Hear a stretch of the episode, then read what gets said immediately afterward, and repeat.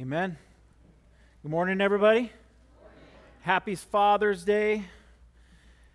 Uh, for you fathers, I was actually I was actually told by a young woman who will be named unnamed. She's not here today. She's working at camp, and she's my daughter.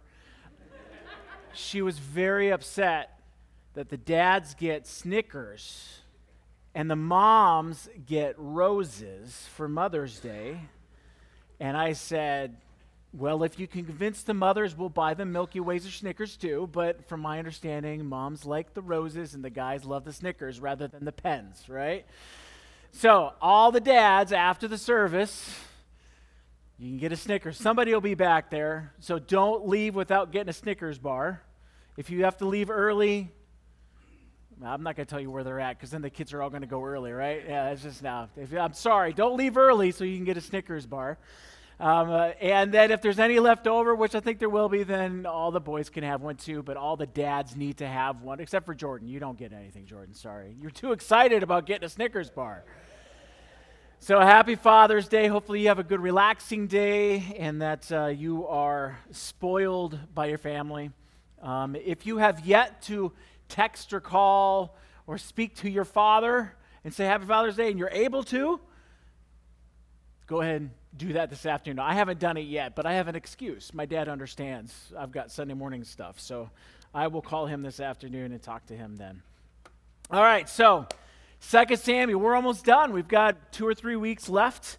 Uh, today is a little bit different than normal. We've been working through narrative and telling stories, and now we have a psalm uh, a psalm of David. And really, what this psalm is getting at the heart at. We only read the first seven verses, and we're going to read the rest of it here in, excuse me, a couple minutes. But really, this is what David is asking Who are you? Like you, me, us. Who are we? Who are we when no one is watching? Or maybe a better question, or more pointed question is who are you when you know that God is the only one who sees you? What would people say about your character? That's really what it ultimately comes down to. Now, this is not the character I think the world talks about. This is godly character. If you are a believer in Christ, if you are a child of God, if He is your King, if He is your Lord, if He is your Savior, if He is your God, and you proclaim that, then who are you in your life? 2 Samuel 22, David sings a song that glorifies God for delivering him from all of his enemies. But if you take a what we would call a 30,000 foot look at it. In other words, we, let, you know, we can get down and we can study the words, and we should do that. But when you take a step back and you look at the psalm or the chapter as a whole, the big picture of this psalm, this 30,000 foot level, it reveals to us something about character, both God's character and David's character. So, who is this God that we worship? Who is David in relationship to God? How does God's character drive him to act in David's life? And what effect does God's character have on then how David reacts to life? So, with that in mind, we're not going to get too much into a lot of specifics because there's a lot of really good stuff, as always. But if you have your Bibles, your Bible app, turn to 2 Samuel 22. Albert already read verses 1 through 7. And I'm going to pick it up on verse 8, and we're going to read it all the way through 51. I heard a little giggle there. We're going to read it all the way through. It is all the Word of God, right? Tech, well, maybe I should say. Technically, I could just read it and we could go home, and that would be enough. But you didn't hear me say that. All right, verse 8. Then the earth reeled and rocked. The foundations of the heavens trembled and quaked because he, that is God, was angry. Smoke went up from his nostrils, and pouring fire from his mouth, glowing coals came forward, forth from him.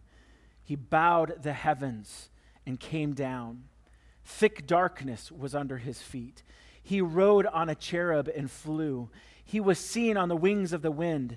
He made darkness around him his canopy, thick clouds, a, a, gathering of water. Out of the brightness before him, coals of fire flamed forth. The Lord thundered from heaven, and the Most High uttered his voice, and he sent out arrows and scattered them, that is, David's enemies, lightning and routed them. Then the channels of the sea were seen, the foundations of the world were laid bare. At the rebuke of the Lord, at the blast of, his nost- of the breath of his nostrils, he sent from on high, he took me. He drew me out of many waters. He rescued me from my strong enemy, from those who hated me for they were too mighty for me. They confronted me in the day of my calamity, but the Lord was my support. He brought me out into a broad place. He rescued me because he delighted in me. The Lord dealt with me according to my righteousness. According to the cleanness of my hands, he rewarded me. For I have kept the ways of the Lord and have not wickedly departed from my God. For all his rules were before me, and from his statutes I did not turn aside. I was blameless before him. I kept myself from guilt, and the Lord has rewarded me according to my righteousness, according to my cleanness in his sight. With the merciful, you show yourself merciful. With the blameless man, you show yourself blameless. With the purified, you deal purely. And with the crooked, you make yourself seem tortuous. You save a humbled people, but your eyes are on the haughty to bring them down. For you are my lamp, O Lord, and my God lightens my darkness. For by you I can run against a troop, and by my God I can leap over a wall. This God, his way is perfect. The word of the Lord proves true. He is a shield for all those who take refuge in him. For who is God but the Lord? And who is a rock except our God? This God is my strong refuge and has made my way blameless. He made my feet like the feet of a deer and set me secure on the heights. He trains my hand for war so that my arm can bend a bow of bronze. You have given me the shield of your salvation, and your gentleness made me great. You gave a wide place for my steps under me and my feet did not slip. I pursued my enemies and destroyed them, and did not turn back until they were consumed. I consumed them. I thrust them through so that they did not rise. They fell under my feet. For you equipped me with strength for the battle. You made those who rise against me sink under me. You made my enemies turn their backs to me, those who hated me, and I destroyed them. They looked, but there was no one to save. They cried to the Lord, but he did not answer them. I beat them fine as the dust of the earth. I crushed them and stamped them down like the mire of the streets. You delivered me from strife with my people. You kept me as the head of the nations. People whom I had not known served me. Foreigners came cringing to me. As soon as they heard of me, they obeyed me. Foreigners lost heart and, and came trembling out of their fortresses. The Lord lives, and blessed be my rock, and be exalted be my God, the rock of my salvation, the God who gave me vengeance and brought down peoples under me, who brought me out from my enemies. You exalted me above those who rose against me. You delivered me from men of violence. For this I will praise you. O Lord, among the nations, and sing praises to your name.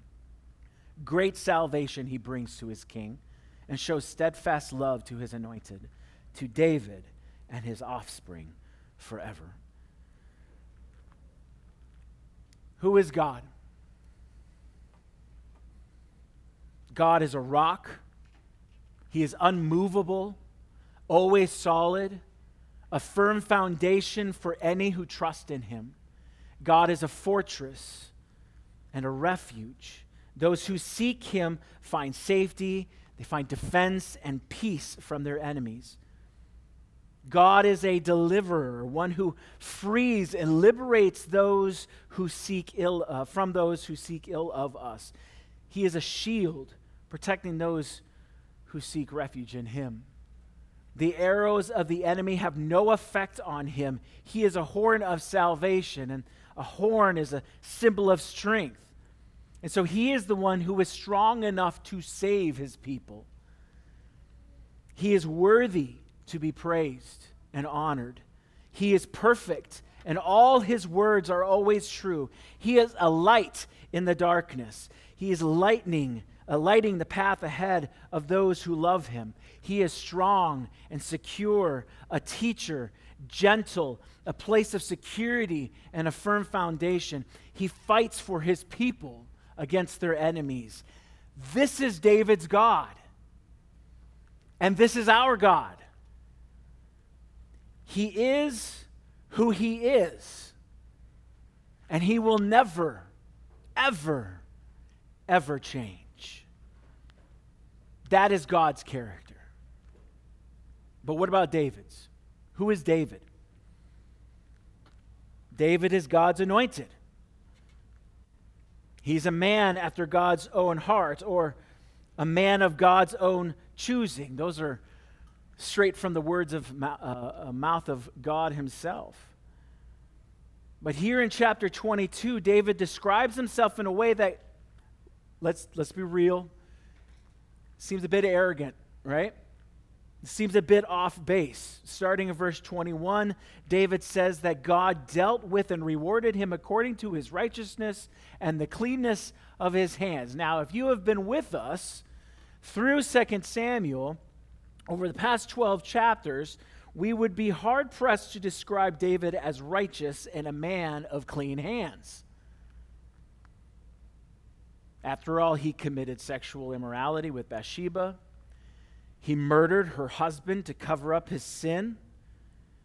And he failed to lead his children in godly wisdom. So, how could David say such things about himself? Because these sins, and these are the only, these are only the ones that we know about. These sins, as egregious as they are, do not define David and he knows it. David is far from perfect or sinless. In fact, one could make the argument that he was just as sinful as his predecessor Saul. But the big difference between the two of them is that David had a repentant heart. He knew he was sinful before the Lord. He knew he was far from perfect, but he also knew to whom he belonged. He was God's chosen and anointed king. And when David's sin was revealed, he turned to his rock, his fortress, and his deliverer, his refuge and his shield, his horn of salvation. When the world was falling apart around him and he's fleeing for his life, he did not turn to horses and chariots. He did not even turn to his own authority as king. He turned to his God. He put his trust in Yahweh, in the Lord. Now, originally, I thought about at this point going, well, let's look at what God did. But I'm switching those. So we're going to look at David's actions first. After he describes God's character in the first few verses of this chapter, David tells us why he was in such great need. He describes what his enemies were doing to him as waves of death, torrents of destruction, cords of Sheol, that is, cords of the land of the dead that are drawing him down to Sheol, destruction snares of death. It's not, a, it's not a pretty picture. This is not like he woke up on the wrong side of the bed. His life is in danger. Everyone, it seems, around him wants to kill him. This kingdom that he was the king of is slipping out of his hands. He's in the midst of distress with nowhere to turn except to God. In my distress, he says in verse 7, in my distress, I called upon the Lord, to my God I called. One whose heart is self reliant and self sufficient turns inward. What do I need to do to make today better? But David turns upward. He knows that he belongs to God, and so he cries out to God, Help me. I have nowhere to turn, God, but you. Hear me. Save me. Help me. And God hears him. God hears him. How, how can David have such confidence that God would hear him, especially after all the sinful acts that he had done? Well, it's because he knew the character of his God. Yes, David sinned, but that does not mean that he abandoned God. To use the popular vernacular today, he did not deconstruct his faith. Instead, he went to the source of God's revelation.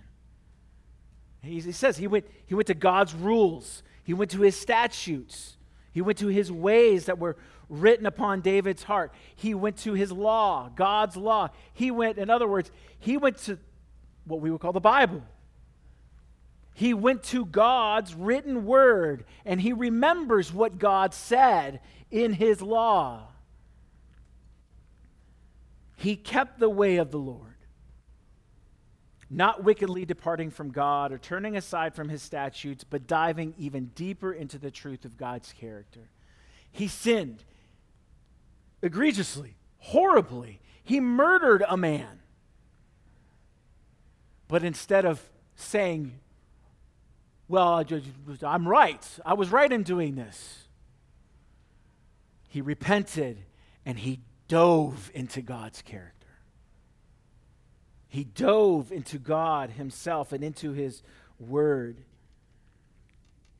David knew that God would hear him because God hears those who truly seek refuge in him, whose hearts are truly repentant, who trust in him instead of themselves or in the world around them. David was not righteous because he was a perfect man. He was righteous because he belonged to and loved Yahweh. His righteousness, his goodness, David's righteousness and David's goodness was defined not by him, but by his God. God's righteousness, God's goodness.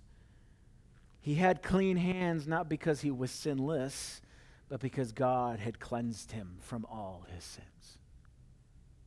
There's two massive, different, opposing views. And so when the going gets rough, our true character is revealed. For David, he acted out of his character a righteous, humble, and repentant heart. Because he knew that God would act out of his character.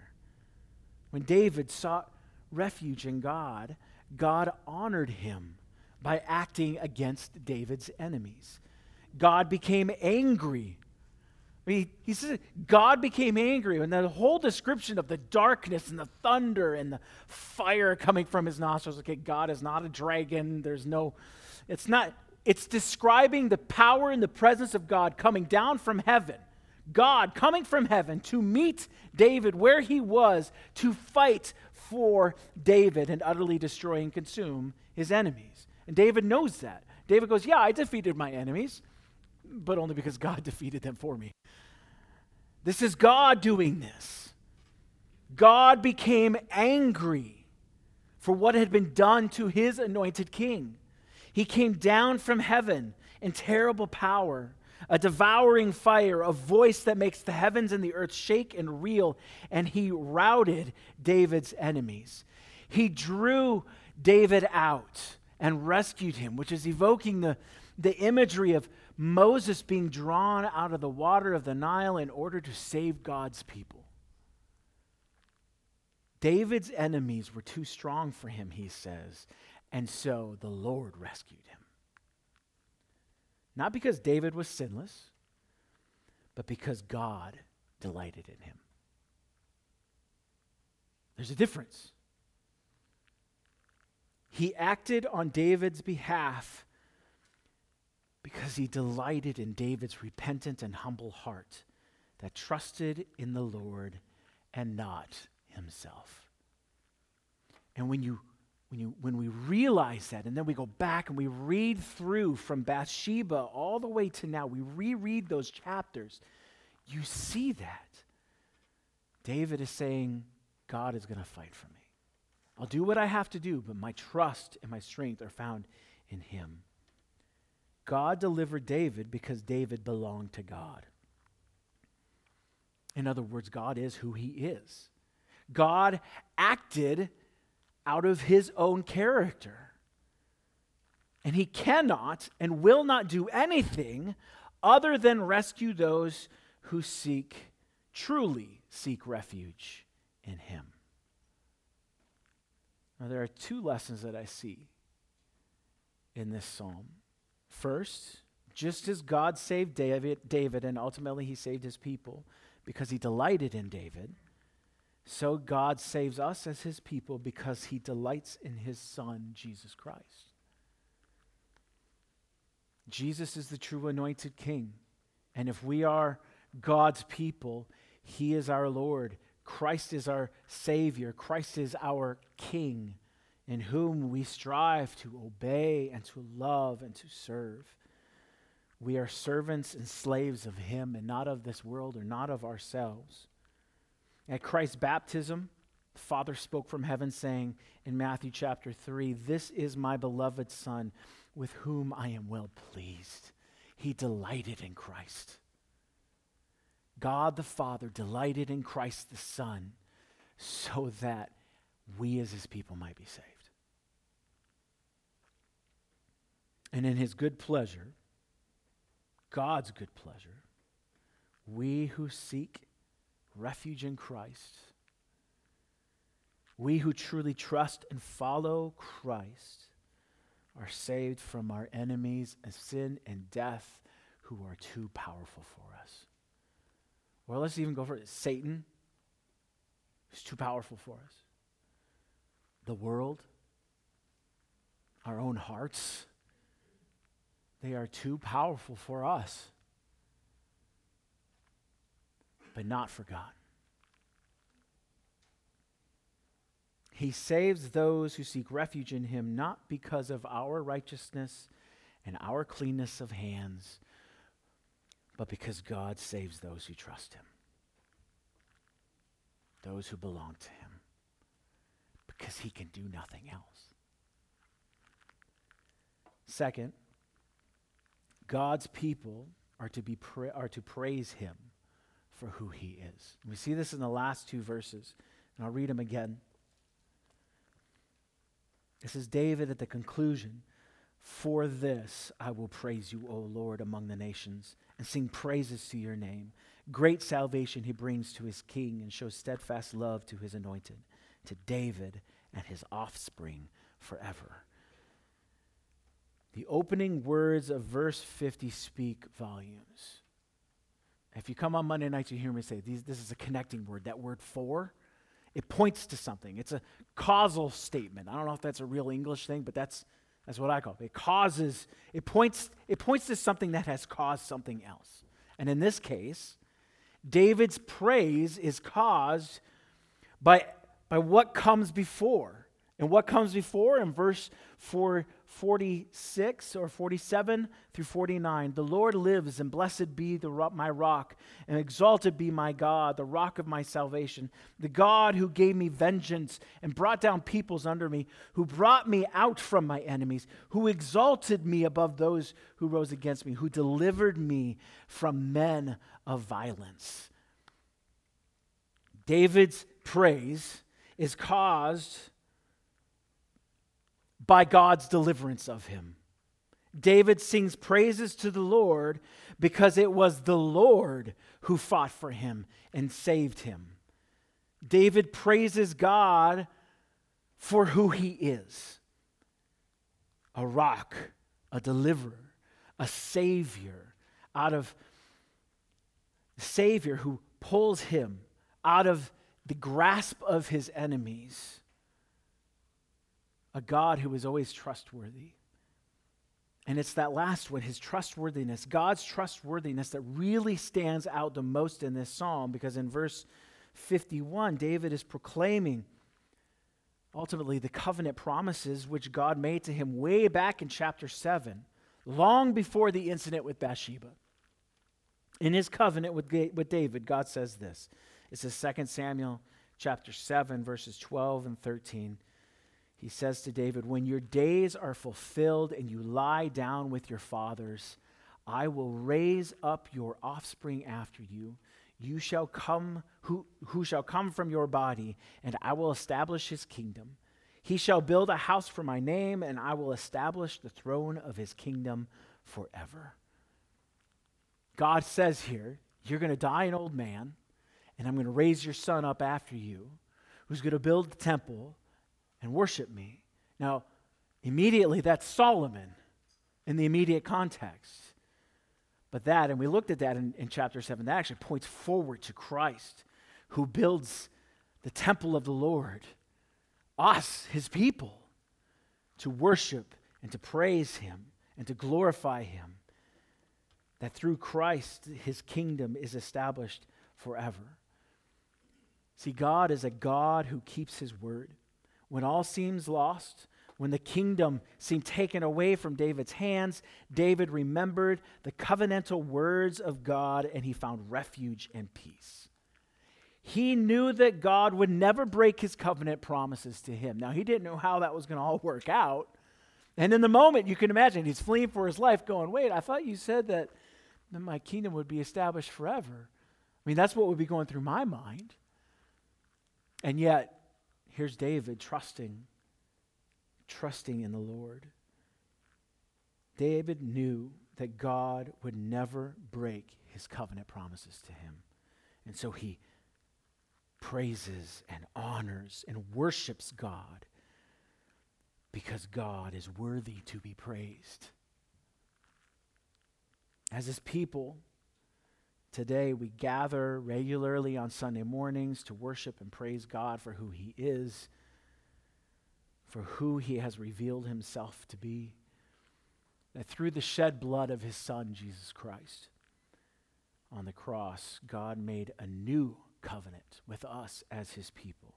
That if we confess our sins to Him, He is faithful and just to forgive us our sins and to cleanse us from all unrighteousness. You hear that wording? David was righteous, a man of clean hands. If we believe in our heart that God raised Christ from the dead, defeating our great enemies of sin and death and Satan, God will make us his. Can we say life is hard? Unless you're a young kid, although maybe a young kid would say life is hard because, you know, I'm not getting my way. And maybe you're an adult saying, hey, life is hard because I'm not getting my way. Adults are just like kids. We just learn to, you know, hold it in and say it in our minds and not actually through our mouths. Life is hard. And that's that's beyond the fact that like, oh man, I had to get up this morning and or this is broken in the house and I got to get it fixed, or my friend is mad at me. My sister in law was just diagnosed with breast cancer at the age of 45.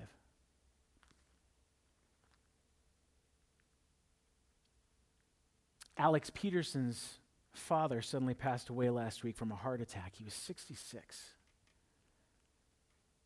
Healthy, no signs. Many of you know Jane Carlson. She and her husband Jim attended pre COVID. She has no immune system, so she can't attend Sunday morning, which just breaks her heart.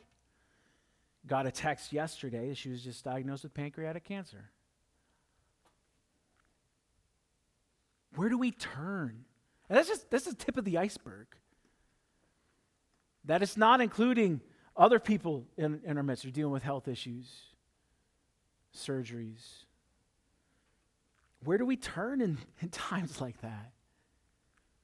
Who do we cry out to in these moments?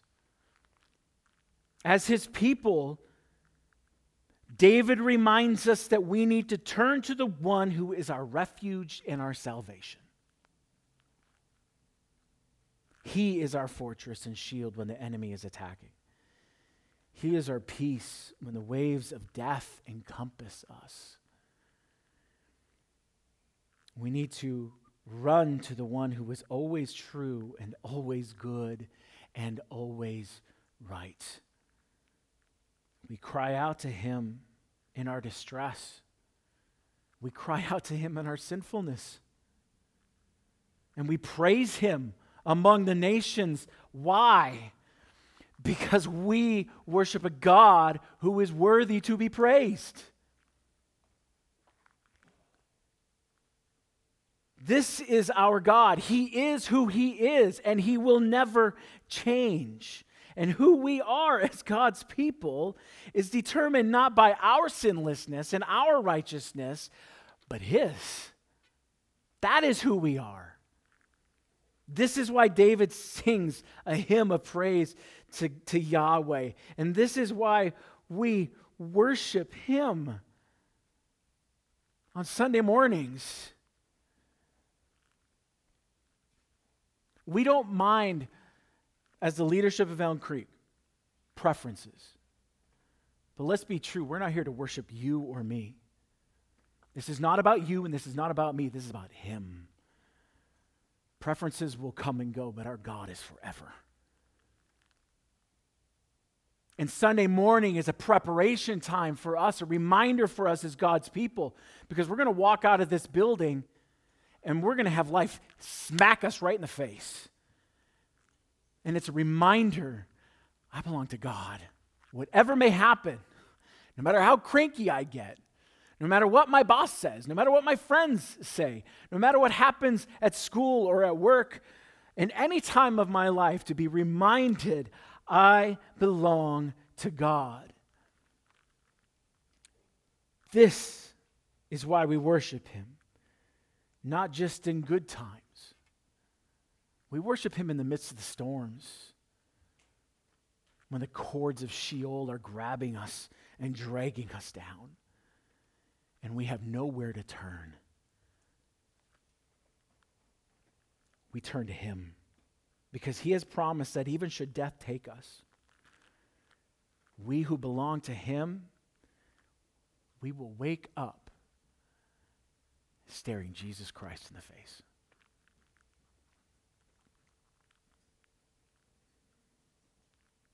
Nothing, if we belong to Him, nothing will remove us from his love given to us through his Son. Because that's who God is. That's who he is. And so we worship him. And so we worship him. Father, I pray, I ask that when life bears down upon us this week or even right at this moment. We think of those who are suffering. We think of those who are going to be suffering in the week to come, and the months to come, and years to come when we encounter pain and sorrow, even, even the sorrow of our own sin against you as your people. That we lean not into our righteousness, not into our cleanness of hands, but into you and that the nations, the people around us, God, would see we belong to you and we worship you. That when this world is falling apart and is changing left and right, you remain the same. You are who you are. And the God that we read about in your word is the same God that we praise and we worship and we glorify because you are worthy of our praise. Help us, Father, as your people, to not become bogged down, to be overwhelmed, to be distracted, and to forget who we belong to. But that, Father, we would run to you as our refuge. We would seek you as our fortress, knowing that you will come down from heaven and you will destroy our enemies. And you have through your Son, Father. Strengthen us, encourage us, and remind us, God, we ask this in your name. Amen.